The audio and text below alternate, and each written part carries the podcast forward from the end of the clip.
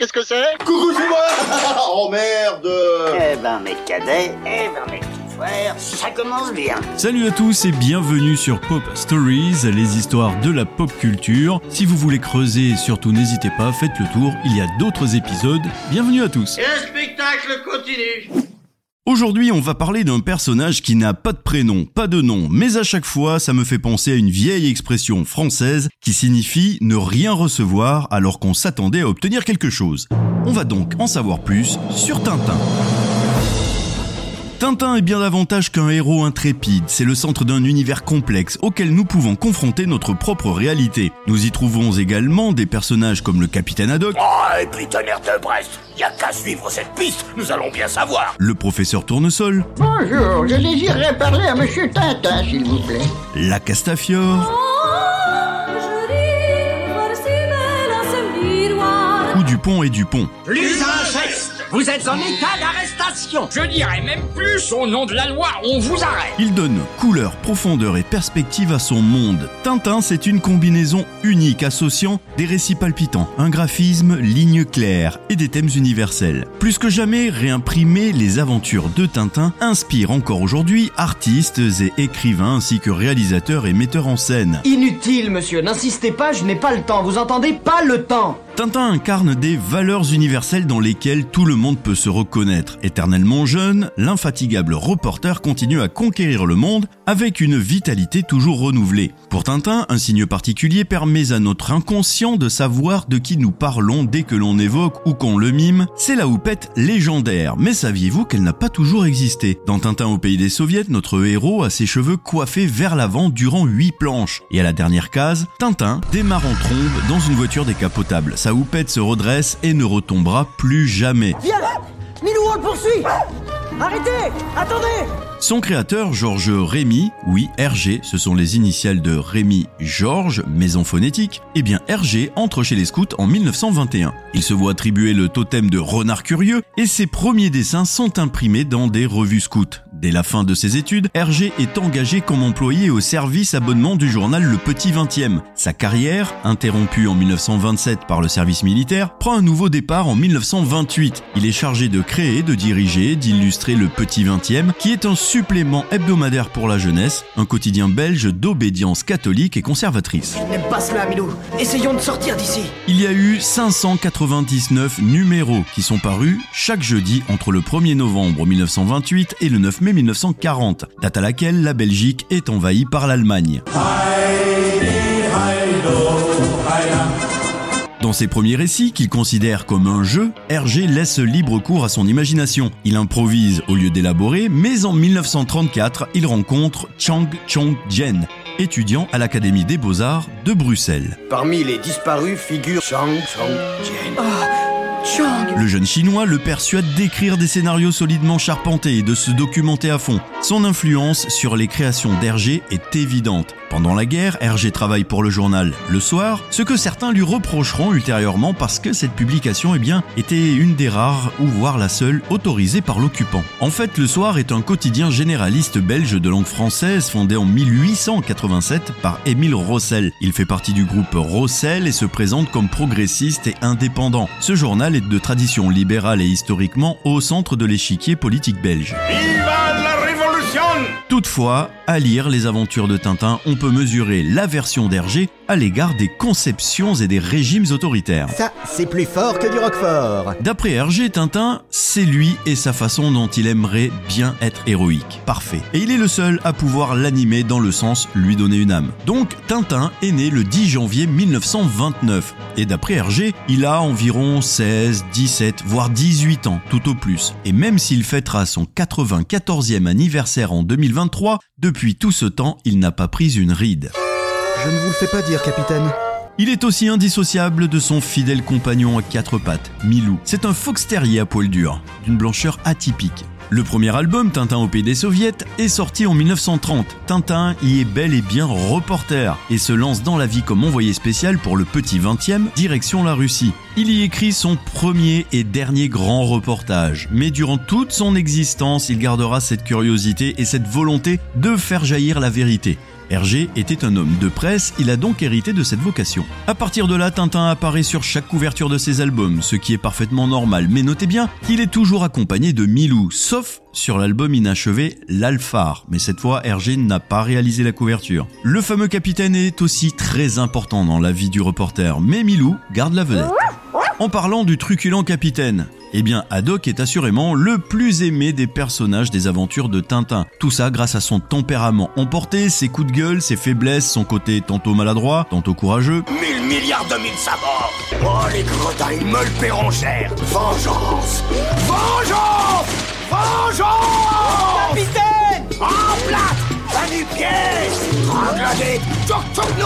De son prénom Archibald, après Milou, c'est sans conteste le meilleur ami de Tintin. D'ailleurs, sachez que le haddock, c'est un mot français d'origine anglaise désignant un aigle fin fumé. Oui, il y a donc un lien avec les poissons et la mer. Mais si je peux me permettre, à votre place, je ne camperai pas ici. À ne pas confondre avec euh, Bardock, euh, Capstock, euh, Carpock ou Harrock.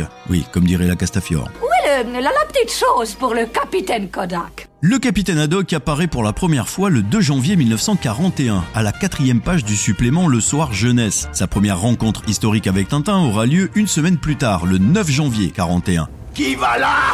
Qui est-ce qui ose s'en prendre au capitaine Haddock? Mais Ne dites pas un mot. qui, qui, qui êtes-vous Quelqu'un qu'on a embarqué de force sur ce maudit cargo. Maudit cargo Sachez que j'en suis le capitaine et que je peux vous faire mettre au fer C'est étrange, mais un personnage de fiction n'a pas d'âge et pourtant on cherche en vain à trouver celui du capitaine. De l'air de Brest, j'ai été roulé et par mon propre équipage en plus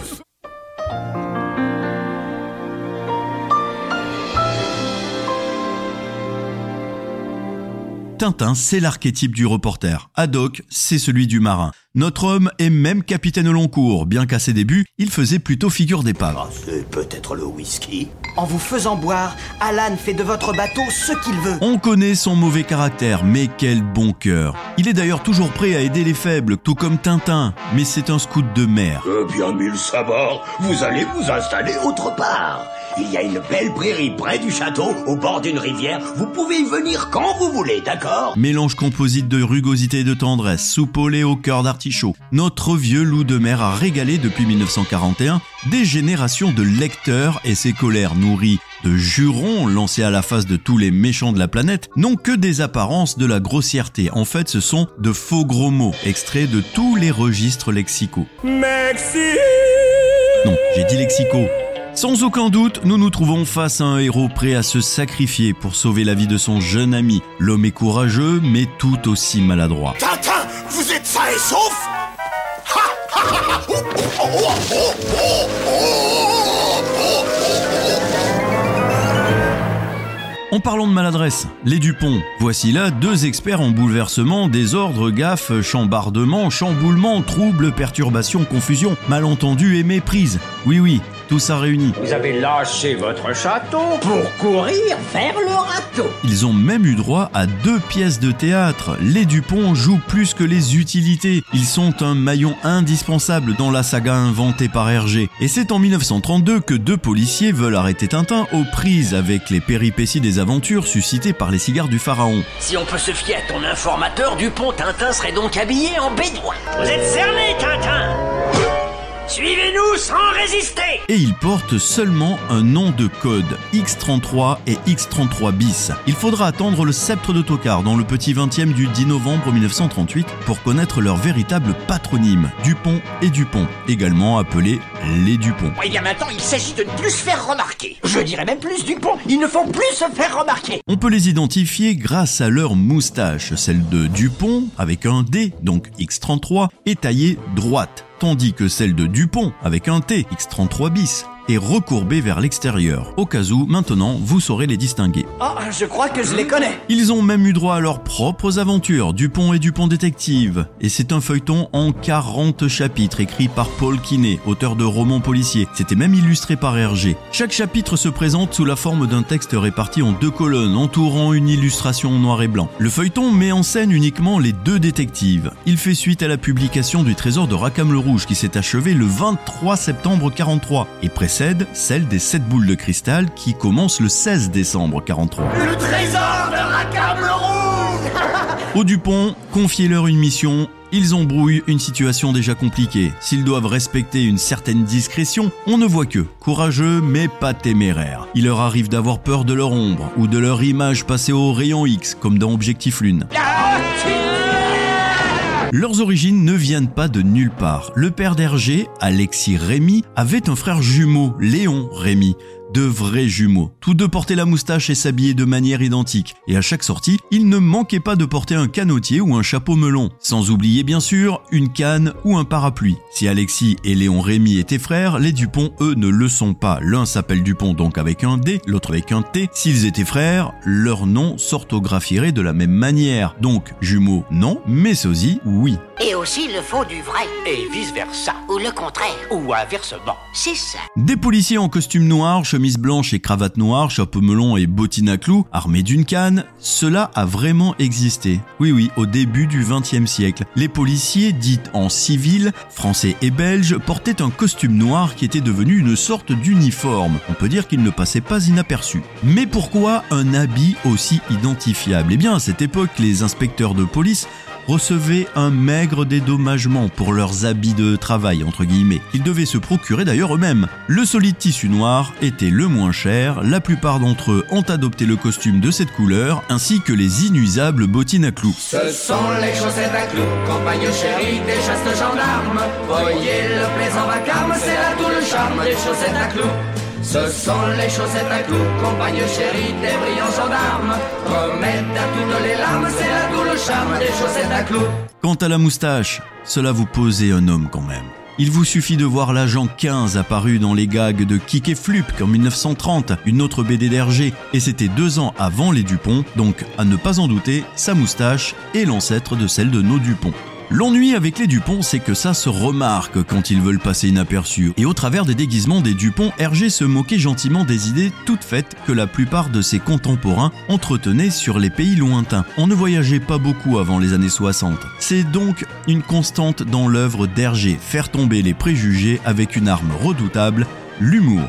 Quelques exemples. Au début de Tintin au pays de l'or noir, les Dupont expérimentent le sabotage des carburants. Leur moteur fait boum, comme le cœur de Charles Trenet dans une de ses célèbres chansons. N'hésitez pas à appeler Simone, une dépanneuse viendra vers vous. Boum, quand votre moteur fait boum. Dans le même album, on retrouve nos Dupont victimes d'une mutation chromatique de leur système capillaire, sans compter la repousse anarchique de leurs cheveux qui leur donne des allures de mammouth égaré au XXe siècle. Et comme si cela ne suffisait pas, la maladie leur vaut même une rechute à des milliers de kilomètres de la Terre. Avant de marcher sur la Lune, les Dupont commencent par marcher sur leur grosse tignasse. Dites-moi, messieurs, souffrez-vous beaucoup? Non, pas le moins du monde. Heureusement, non. Et si vous cherchez un florilège de malentendus, ouvrez le Temple du Soleil. Alors qu'ils recherchent Tintin, Tournesol et Haddock, disparus au Pérou, les Dupont effectuent à peu près le tour du monde pour les retrouver. Leur secret? C'est tout simplement de mal interpréter les indices à leur disposition. Mais je vais le jeter par-dessus bord, ce crétin des actes Voir un mirage ne leur suffit pas. Dans les aventures de Tintin au pays de l'or noir, ils foncent tête baissée dans le suivant. Et quand ils croient que c'est un mirage, eh bien là, c'est la triste réalité qui leur retombe sur la tête. Et qui a dit Pas courageux les Dupont. Qui oserait affirmer une chose pareille Lorsqu'on additionne les cascades qu'ils ont accomplies en 20 albums, s'ils partent vers la Lune, c'est parce qu'ils se sont endormis dans la fusée spatiale. S'ils battent le record de vitesse en descente d'escalier, c'est parce qu'ils ont raté la première marche.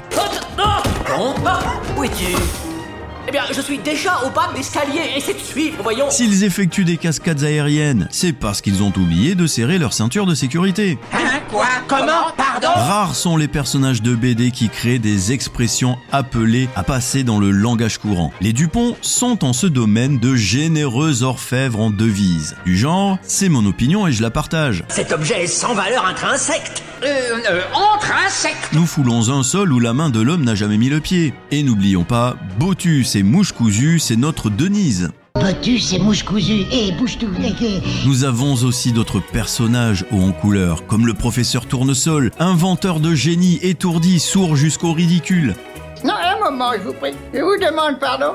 Ah, Vous employez un cornet acoustique Mais pourquoi pas un de ces petits appareils qui se placent derrière l'oreille? Ah non, non, ces appareils-là sont pour les sourds. Moi, je suis seulement un peu dur d'une oreille. Le professeur Tournesol apparaît pour la première fois en 1944 avec la publication du Trésor de Rackham le Rouge. Dans cet album, le professeur vient sonner chez Tintin pour lui proposer un petit sous-marin en forme de requin pour explorer sans danger les profondeurs de l'océan. Je m'appelle Tournesol, Trifon Tournesol. J'ai appris que vous alliez partir à la recherche d'un trésor. Mais c'est fort bien, mais avez-vous songé au requin? Au requin? Ah non, messieurs, je parle de requin. J'ai inventé un appareil destiné à explorer les fonds sous-marins et j'aimerais vous le montrer. Sa présence sera assurée particulièrement parce qu'à la fin du secret de la licorne, son argent permet au capitaine Haddock de faire l'acquisition de la demeure de ses ancêtres, le fameux château de Moulinsart.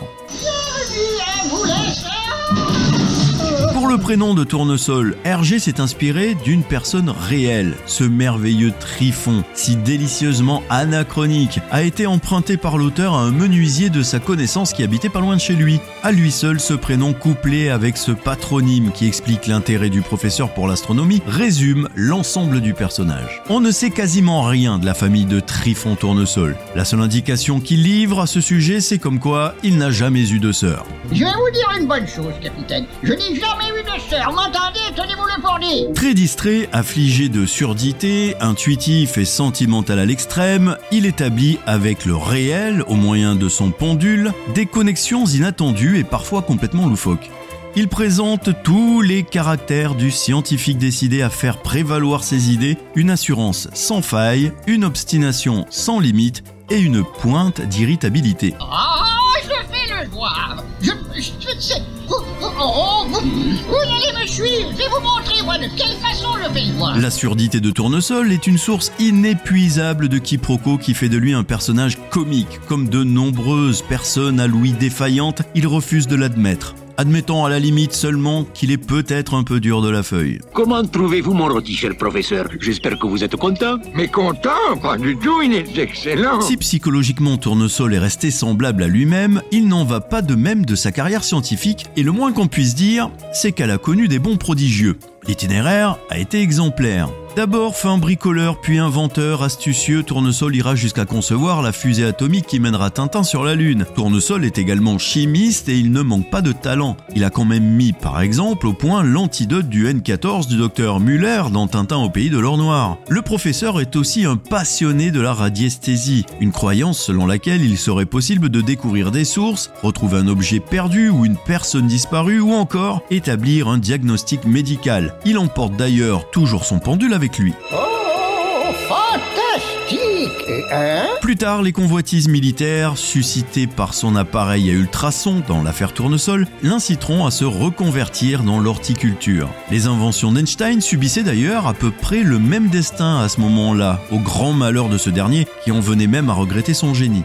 Oh malheur, malheur, tout est perdu, perdu. Nos secrets, nos découvertes. Là va tomber en des mains étrangères. C'est. Pour ce personnage, là aussi l'inspiration vient du réel. Pour créer Tournesol, Hergé avait un modèle très précis en tête. Auguste Picard, un éminent savant suisse. Titulaire d'une chaire à l'Université libre de Bruxelles et familier de la capitale belge, il se souvenait avoir aperçu sa silhouette longiligne dans les rues bruxelloises dans les années 30. Et pour la surdité, il aurait été inspiré par l'avocat Paul Haidt, collaborateur au journal Petit 20e, dont le handicap était source de plaisanteries à la rédaction. Pour finir, le tour des principaux personnages. Faisons-le avec la grâce du rossignol milanais. Bianca Castafiore est une célèbre cantatrice connue internationalement. Elle se produit dans les plus grandes salles du monde, notamment à la Scala de Milan. Saviez-vous que son nom, Bianca Castafiore, signifie littéralement blanche chaste fleur Veuillez accepter ces modestes roses, les premières d'une variété que je viens de créer et à laquelle je me suis permis de donner le beau nom de Bianca. Bien que la presse l'a fiancé successivement à diverses personnalités, le rossignol milanais n'a en vérité pas de famille connue. Son entourage proche est composé exclusivement de sa fidèle accompagnatrice Irma et de son pianiste Igor Wagner. De la même façon que pour Tintin et Haddock, Hergé réunit plusieurs ingrédients pour façonner le personnage de la Castafiore. Il se souvient que lorsqu'il était encore enfant, sa tante Nini, accompagnée au piano, régaler la famille avec de puissantes inflexions de sa voix perçante. Ses interprétations, au final, n'ont rien fait pour nourrir chez lui un quelconque amour de la musique, et encore moins pour l'opéra, ce qui aurait pu égaler son enthousiasme précoce pour le dessin, puis sa passion pour les arts visuels.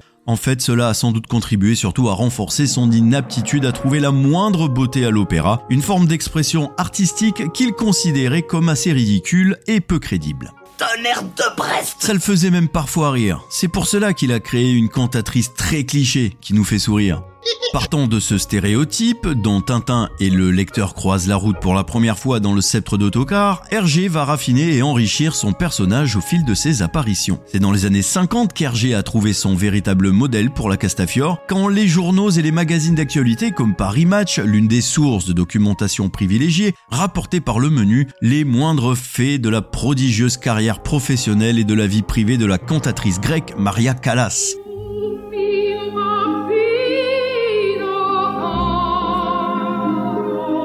Ses interprétations légendaires à Milan, New York, Chicago, Londres et Paris ont mis le monde à ses pieds. En 64, Sir David Webster, le directeur de Covent Garden à Londres, l'a présentée comme étant la plus grande artiste lyrique de l'époque. Elle était la divine, la cantatrice la plus célèbre. Et le choix de l'air fétiche de la Castafiore, c'est un trait de génie d'Hergé, les bijoux de Faust de Charles Gounod, qui est aussi un opéra magnifique. Cet air décrit le moment où, dans la tragédie de Goethe, la jeune Marguerite découvre les bijoux que Méphistophélès a intentionnellement laissés dans un coffret. Elle les essaie et se regarde dans un miroir. Elle est éblouie par le spectacle. Sur un tempo de valse, elle déclame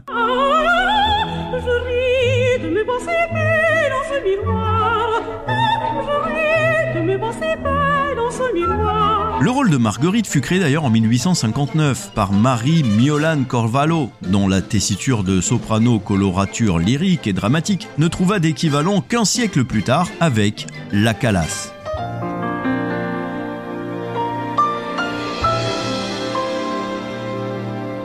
L'ironie de la vie fait qu'en mai 1963, l'année de la publication des bijoux de la Castafiore, la Calas précisément a enregistré l'air des bijoux de Gounod à la salle Wagram à Paris avec l'orchestre de la Société des concerts du Conservatoire, dirigé à ce moment-là par Georges Prêtre. La réalité rattrapait encore une fois l'univers d'Hergé. En ce qui concerne la Castafiore, si elle est, c'est un fait, d'une vanité insondable, il faut le souligner, fait preuve de deux qualités plus qu'éminentes, la loyauté et le courage. Lorsque dans l'affaire Tournesol, elle n'a pas hésité à risquer de se compromettre en cachant Tintin et Haddock dans sa penderie alors que le lubrique Spunz, qui n'est pas sans rappeler bien sûr l'odieux Scarpia de Tosca dans l'opéra de Puccini, fait donc irruption dans sa loge. Son courage se manifeste aussi avec éclat durant sa comparution au palais de justice de Tapioca Police. Elle se fait une beauté devant le procureur qui l'accuse, l'accable. Le réquisitoire incendiaire résonne dans le prétoire. Contre cette sirène au cœur de vipère, contre ce monstre à la voix d'or, je demande, je requiers, j'exige la prison à vie. Loin de se laisser abattre, elle ne cache pas son mépris pour ce réquisitoire absurde, et elle le dit, et lance, avec sa vigueur habituelle, l'air des bijoux.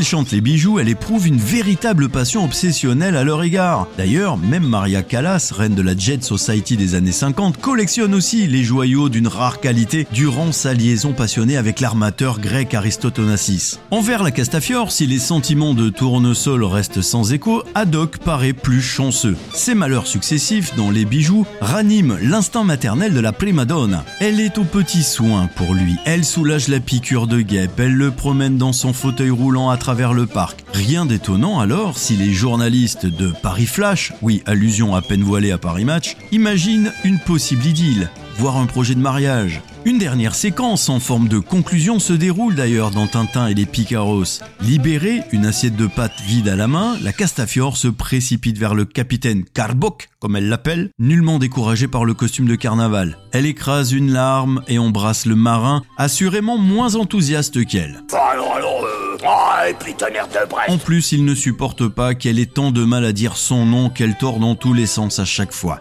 Capitaine Agok. C'est gentil à vous, capitaine Bangkok. Où est le- la, la petite chose pour le capitaine Kodak? Mais Bianca est quand même Narcisse au féminin. Son véritable amour, c'est elle. Et le pauvre professeur Tournesol, malgré ses roses et sa courtoisie à l'ancienne, ne nourrit même plus aucun espoir réel de succès amoureux. Il a peut-être conquis la lune, mais pas le rossignol milanais. Et il a également fait de la pub, tiens, au passage, pour euh, l'huile fruit d'or. Je ne sais pas si vous vous en souvenez.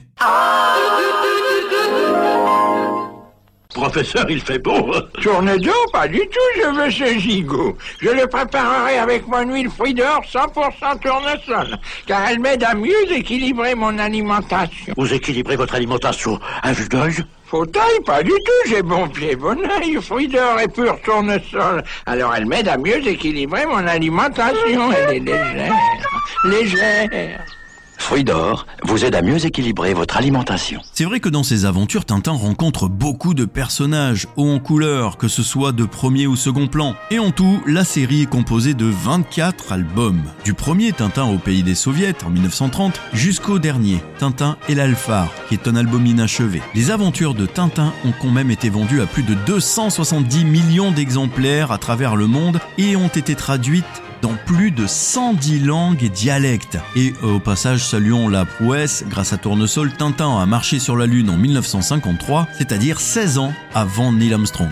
Pour des générations entières, les aventures de Tintin ont été l'occasion d'une véritable initiation à la géographie. À une époque où n'existait ni la télévision ni magazine de grands reportages, les aventures du petit reporter ont ouvert pour les jeunes une fenêtre sur les paysages et les phénomènes naturels les plus spectaculaires d'un monde encore très mal connu, la Terre. Que ce soit des sables du Sahara aux glaciers de l'Himalaya en passant par les forêts d'Amazonie et les landes d'Écosse, les vignettes en couleur d'hergé foisonnent de détails, révèlent une planète truffée de surprises et d'embûches. Donc, passionnant. Mille.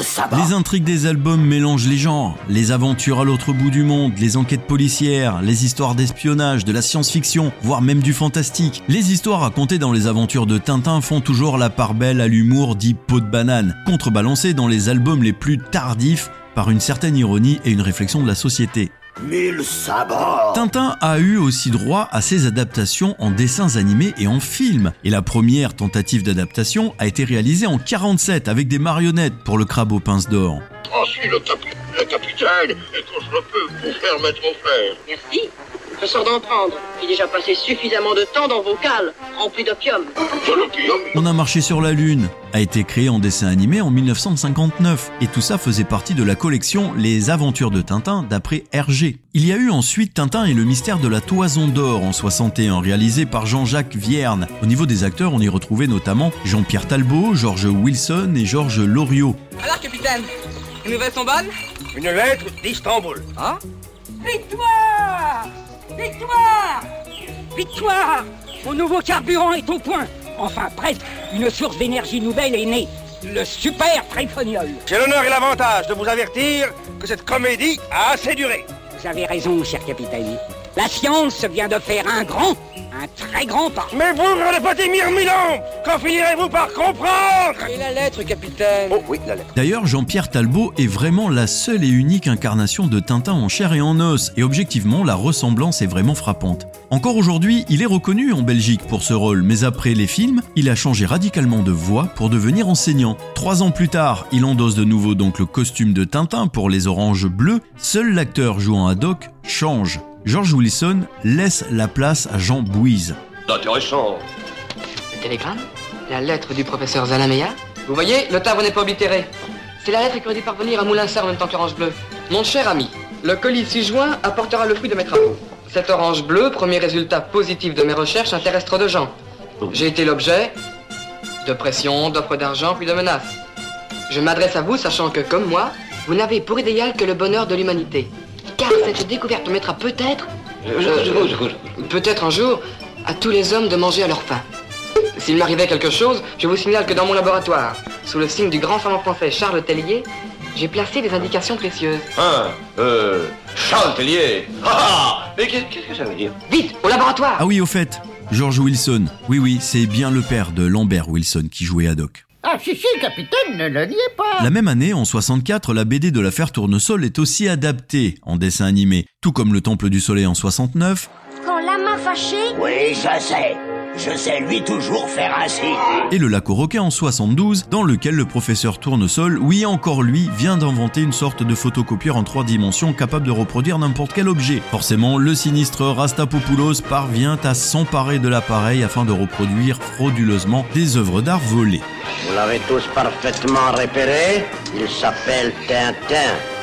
C'est le plus dangereux de tous. Non, franchement, ce sont de vrais bijoux, ces dessins animés. Tout comme ceux qui ont été créés en 1991. On retrouve toutes les aventures de Tintin, vraiment fidèles à la BD. On a l'impression que les cases prennent vie tellement le dessin est identique. Et c'était produit par Ellipse Productions, une boîte canadienne. Mais cette boîte a été créée par Philippe Gildas. Oui, oui, le célèbre et regretté animateur de Nulle part ailleurs, sur Canal. Formidable. Il est formidable. Niveau cinéma, on attend toujours la suite promise depuis des années, mais en 2011, Tintin est revenu sur grand écran grâce à Tonton Spielberg dans Le secret de la licorne. C'est un film d'animation réalisé en performance capture et on retrouve l'acteur Jamie Bell pour faire Tintin, Andy Serkis pour Haddock, déjà connu pour avoir été Gollum pour Peter Jackson, qui d'ailleurs produit ce Tintin. Il y a aussi Daniel Craig, le dernier 007 en date, pour interpréter Saccharine. Je crois que je commence à y voir un peu plus clair. Pour terminer, petites explications pour mieux comprendre les jurons de Haddock.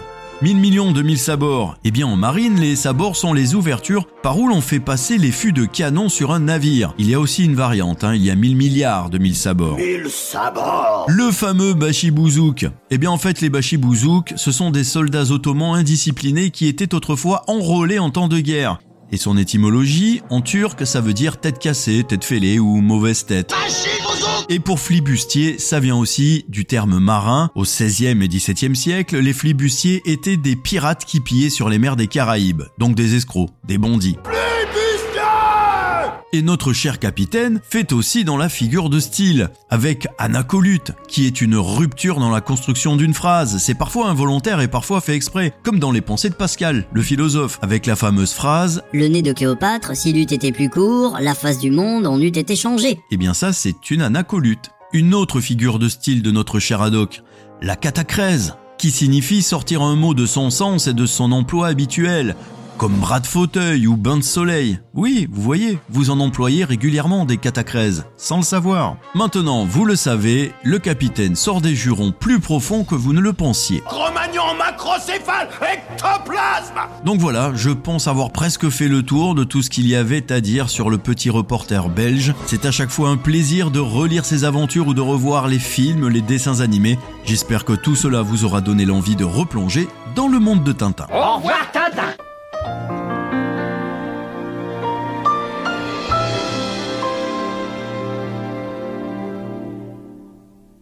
Merci d'avoir écouté ce nouvel épisode de Pop Stories, j'espère qu'il vous a plu. N'hésitez pas à faire un tour dans la playlist, il y a d'autres épisodes qui vous attendent. N'hésitez pas non plus à partager, à commenter, à noter, ainsi qu'à vous abonner, vous connaissez la marche à suivre. Et je vous dis à bientôt pour un prochain épisode, d'ici là prenez soin de vous, ciao ciao